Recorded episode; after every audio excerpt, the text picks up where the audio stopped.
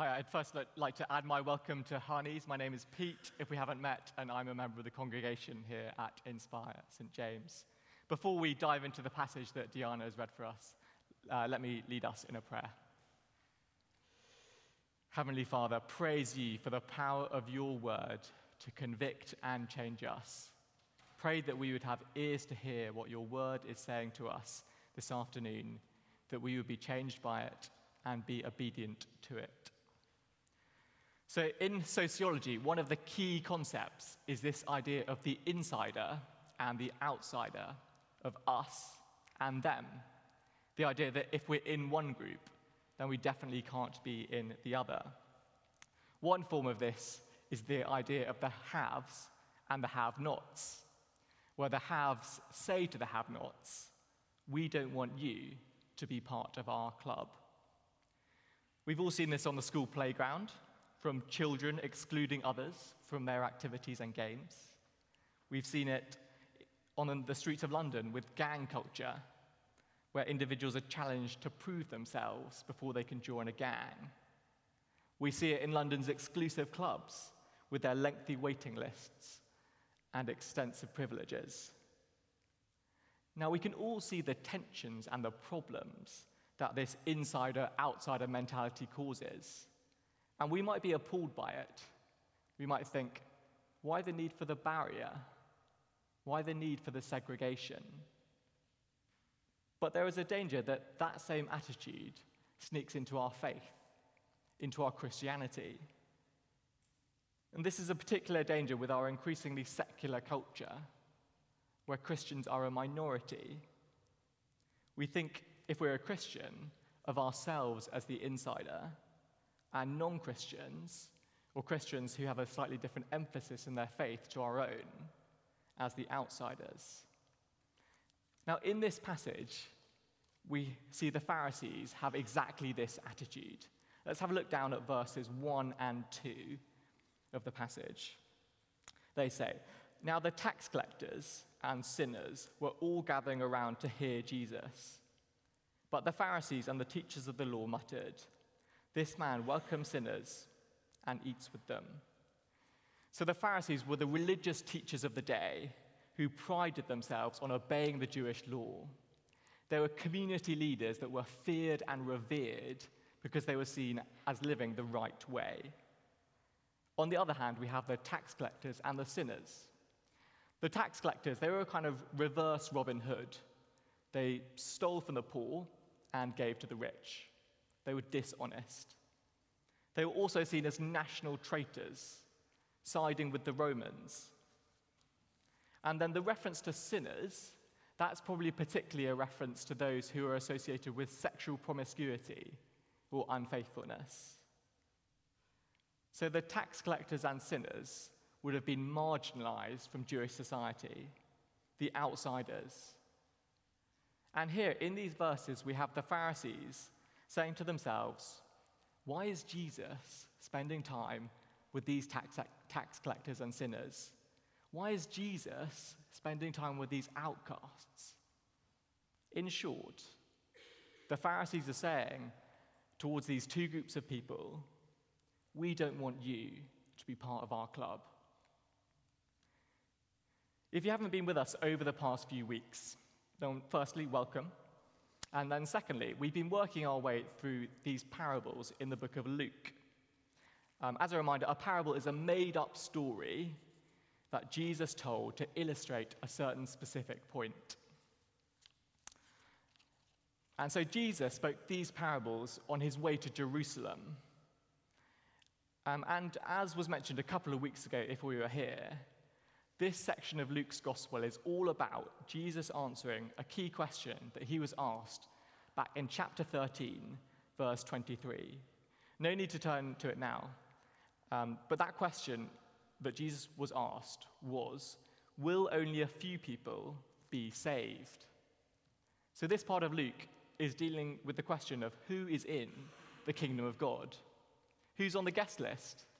Who's in and who's out? Well, the Pharisees, they think they're a dead cert to be in. They're the insiders. And the tax collectors and sinners, they thought they were out, they thought they were the outsiders. But Jesus, in these parables, wants to turn these views upside down. Now, these are glorious, really well known parables, ones that we can all relate to. We've all had that feeling of losing something.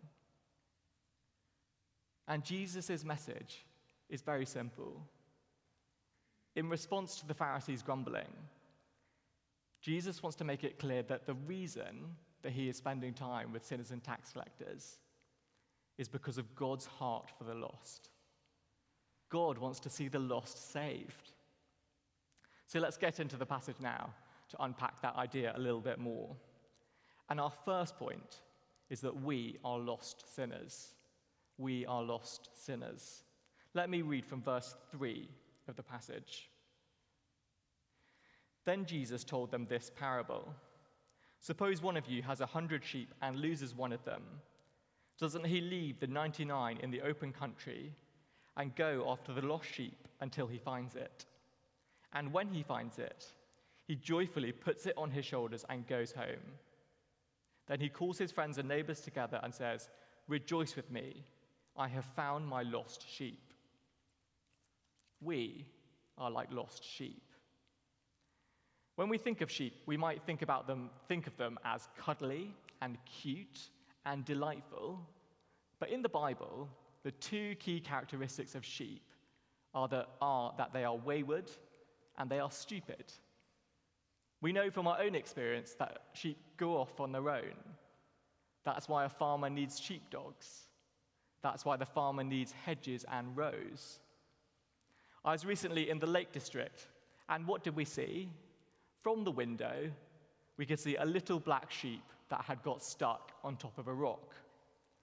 Also, from the window, we could see acres of fine grass fields. So, why had the sheep gone up there? Who knows? But clearly, it hadn't thought it through, as now it thought it was too dangerous to come down. It had wandered off. And we are, and we are all like that spiritually. We do not listen to the God who made us. We wander off and reject him. So when God tells us that we can find true satisfaction and fulfillment in him, we ignore him and think that living in a big house or having a great social circle will make us happy. When God says that a relationship with him is the most valuable thing that this world can offer, we ignore him, we wander off, and instead think of ourselves as complete once we are in a certain romantic relationship. As a culture and as individuals, we wander off from the God who made us and cares for us. Now, in the passage, the Pharisees don't get that. Let's have a look at verse 7 again. It says, I tell you, in the same way, there will be more rejoicing in heaven over one sinner who repents than over 99 righteous persons who do not need to repent. So, Jesus, in the second half of that verse, is being ironic. There is no one who does not need to repent. Those 99 people don't exist. But the Pharisees, they think they're good. They think that because of their good deeds, because of their obedience to the Jewish law, that they are saved. They think that God would be crazy not to let them into his kingdom. And how we can also be like that. How we can slip into that mentality of trusting in our own performance. Maybe we remind ourselves about how good our church attendance has been over the summer. Maybe we look at our bank statements and feel proud about how much we're giving to church or to Christian charities. I think there's a particular danger of us slipping into this attitude when we compare ourselves to other people at church, when we look sideways and think of ourselves as better Christians. So we think that we are worthy to stand before God. But those things don't change the fact that we too wander off from the God who made us. We are lost sinners. We are lost sinners. And this goes against commonly held views. The common agnostic view says, if only God would make himself clearer, then I would believe. We think that we are searching for God, but God has not adequately revealed himself to us. And we like that view because it gives us an ego boost. We think the problem's not with me, it's with God. But that view of the world would make this parable a bizarre story of a shepherd hiding behind a rock while the sheep search high and low looking for the shepherd. How ridiculous. Without God, we are lost. We are not searching. God is the one who comes on a search and rescue mission for us. And that takes us to our second point that God is seeking and saving the lost. God is seeking and saving the lost. Let's have a look down at verse 4 of the passage. It says, Suppose one of you has a hundred sheep and loses one of them. Doesn't he leave the 99 in the open country and go after the lost sheep until he finds it? The shepherd, who represents God, sends out a search and rescue party for that lost sheep. The shepherd could have been satisfied with the 99 sheep that they had. They could have said, What's one more? What's one to have lost one compared to the 99 that I have? But no, he goes searching for that final sheep. And this is more than a token search. He goes after the sheep until he finds it. Or look at the second parable at verse 8. It says, Suppose a woman has 10 silver coins and loses one. Doesn't she light a lamp, sweep the house, and search carefully until she finds it? Again, this is so much more than a token search. This woman turns her house upside down in an effort to find the lost coin. And God does the same for lost sinners. So, how does God do this? Well, He did that first and foremost through sending His Son Jesus. Jesus, who revealed God to those on earth and then invited people to follow Him. And God seeks out lost sinners now through His Word, the Bible, and through the witness of His people. As the Bible is taught, people hear that invitation to follow Jesus, and if they accept it, come into a relationship with him.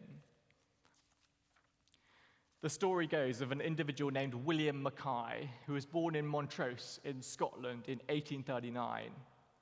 He was born to wonderful, godly Christian parents who longed that he would know Jesus and prayed that he would do so. He went off to university in Edinburgh and when he did so, his mother slipped into his luggage a Bible with a verse written inside it. But when Mackay got to university, he soon fell away from Christian things. He got in with the wrong crowd and squandered his inherit- inheritance. When his student finances could no longer support his drinking, his thoughts turned to ways of raising extra cash. He looked on his shelves and saw the Bible and promptly pawned that for whiskey money. Yet Mackay's medical career went from strength to strength, and he became a trusted surgeon in Edinburgh Hospital. One day, an individual came into the hospital suffering from agony, from internal bleeding. But at the same time, Mackay was struck by this patient's serenity. The patient talked about how he was looking forward to seeing Jesus in heaven. He said he was not afraid to die. And as he lay there on his deathbed, he asked, he asked for his remaining wages to go to his landlady and for the nurse to bring to him his book. Mackay wondered what the book was. Was it some kind of bank book? Mackay couldn't erase the memory of the man from his mind and later asked the nurse, What was the book that the man wanted so badly. The nurse rummaged around and pulled out a book, but it was no bank book, it was a Bible. Mackay looked inside and saw his mother's name and the verse she had chosen. Mackay rushed back to his office, fell on his knees, and begged God for forgiveness. God is searching for his people. In the same way as Mackay, if you're here and you're not a Christian, if you wouldn't call yourself a Christian, then you can look and most probably see something of God work, God's work in your life right now, of Him seeking you. Now, we shouldn't necessarily expect our experience of God seeking us to be as clear or as dramatic as it was in Mackay's case. But we can probably see God looking for us in our life right now. That might be in someone bringing us to church today, in putting Christian friends in our life, and in making the Bible such a popular book. God is seeking to bring us back. But God's business is, just, is not just in searching out lost sinners, it's also in saving them. Look with me to the two parables again. So, how did the lost sheep come back to the shepherd? Look at verse 5. They were bought on the shepherd's shoulders. And how did the coin come back? Look at verse 9. It was found by the woman. Jesus is teaching that the only way that we are brought back into a relationship with God is if God changes our hearts. He changes us so we want a relationship with Him. God is in the business of search and rescue, of saving lost sinners like you and me. And He is so committed to saving sinners that He sent His beloved Son Jesus into the world to die for us. Jesus died that death that we deserve for wandering off away from Him, so that we can be restored to a relationship with God if we trust in Him. That is how God saves us. God is in the business of search and rescue. And this all leads to the question why is God in this business? Why is God seeking out lost sinners? And the answer is because of his heart for the lost, his heart for lost sinners. You see, the Pharisees have been grumbling. Why is Jesus spending time with these tax collectors and sinners? They would, have, they would have been outraged at the idea that these individuals would be saved. The Pharisees saw them as the scum of the earth, as just them. And that's because they haven't understood that God longs for these sinners to come to know Him. That's what God's heart is for. God is like that shepherd who's willing to go out and search for the one of a hundred sheep because he values the individual sinner. For God, there is no one who, is, who he thinks is beyond saving. So if we're here and we are a Christian, then we need to look at, look at ourselves and ask do we have that same heart for the lost that God does?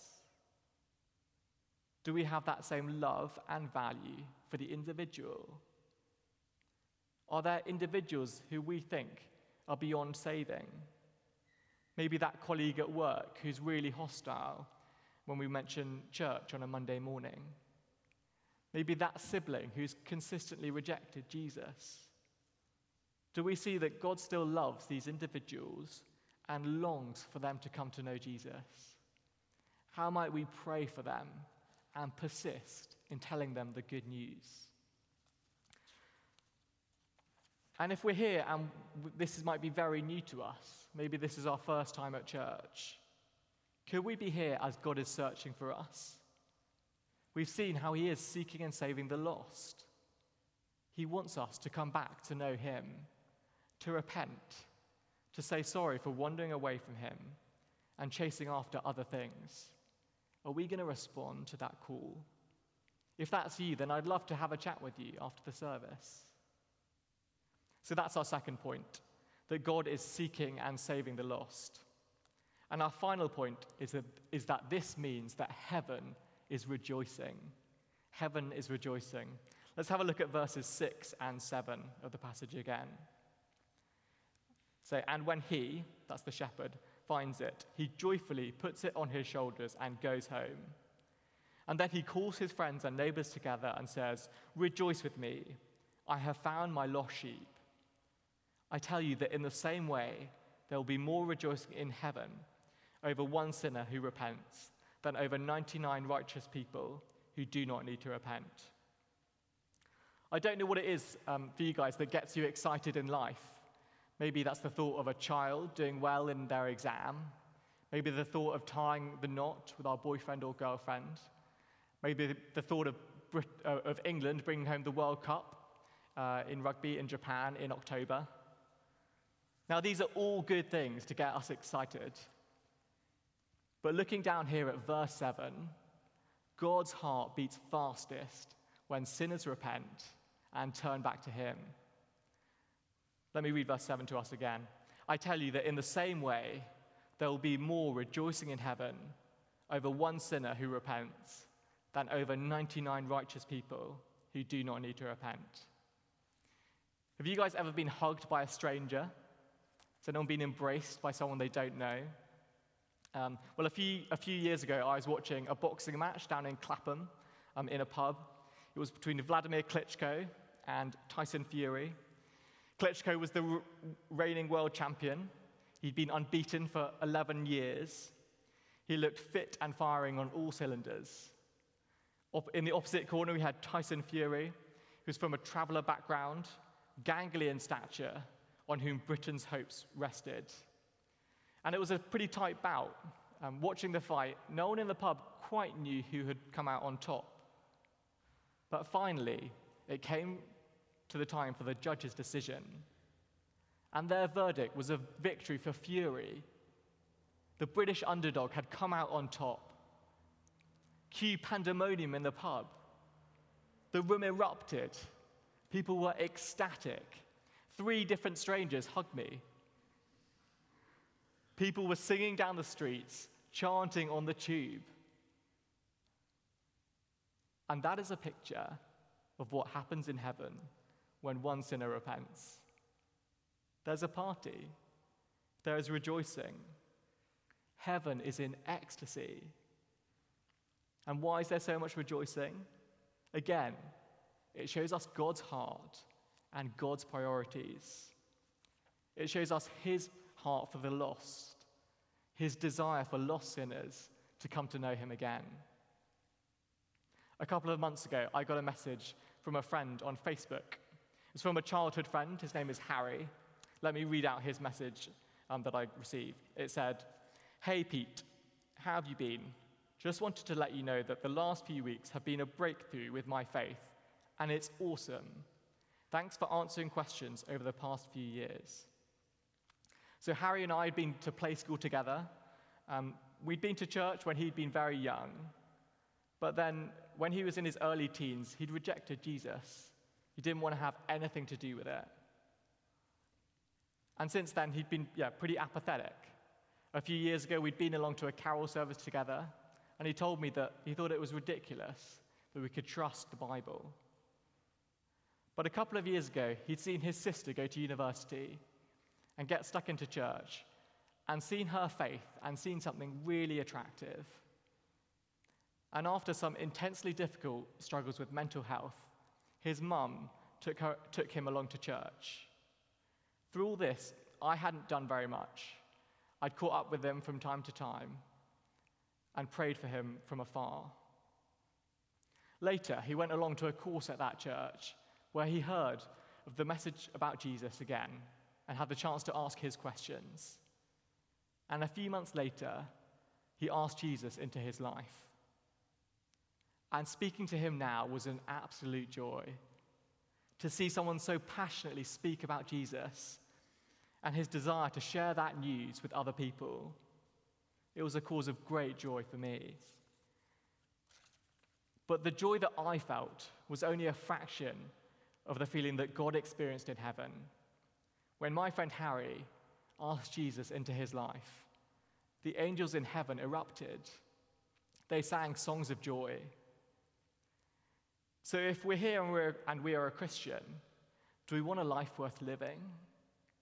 If so, let's join in with that heart of God and look for and find the lost. Join in on his search and rescue mission. The Pharisees say, Why is Jesus spending time with these sinners and tax collectors? And how easy it is in a city like London for us to be like those Pharisees, to be content with the 99 sheep, to be comfortable with us and our Christian friends knowing Jesus without properly being part of God's search and rescue mission. Particularly in London, as Christians are in such a minority, recent research shows that as few as 9% of the people in this city regularly go to church, and a far smaller proportion would have a living faith in Jesus. And we see our culture increasingly opposed to Christianity in its rejection of Christian values and those who hold true to them. In this increasingly polarized culture, how easy it is for us to batten down the hatches, to look at the non Christian world around us, and perpetuate that insider and outsider mentality, to exclude, condemn, or even just forget the non Christians that we're spending time with day to day. I was convicted of this a couple of years ago. I was playing hockey down in South London, um, and uh, my teammates, um, who I was spending time with, um, I was pretty appalled by their, by their chat in the dressing room. They objectified women. The way they, spoke, they spoke about going out and money was pretty distasteful. And I think in my mind, I more or less ended up dismissing them as beyond saving. I looked down on their immoral lives. But that's just what the Pharisees do here. Do we see how short sighted it is to exclude, condemn, or just forget our non Christian friends, as I did? God's heart is for lost sinners to come to know Him. That is why He goes searching out for that long, long that is why He goes searching out for that one lost sheep. And that is why he rejoices when one lost sinner repents and believes the good news. We have a joyful, relational God who longs for sinners to repent and come to know him. That's why our vision here at Inspire is about inspiring London with the good news of Jesus. That is in line with God's heart. So, are we going to love our non Christian friends like God loves them? Do we pray and long that they will be part of God's kingdom? Do we want to be part of God's search and rescue mission? We have the chance to get that party started in heaven. Take next Sunday. We'll hear from the parable of the prodigal son, another amazing explanation of how God longs for sinners to come to know him. Let's be thinking about who we could invite to hear of that gospel message who we can be praying for to come to know Him. Let's draw stumps there. I'm going to pray now before the band pops up again. Let me pray. Father God, praise you for your character, for your heart for the lost, the fact that you're willing to search for each of us, that we might come back into a relationship with you Pray that we would understand that heart and that we would have that same heart for our friends as well. Amen.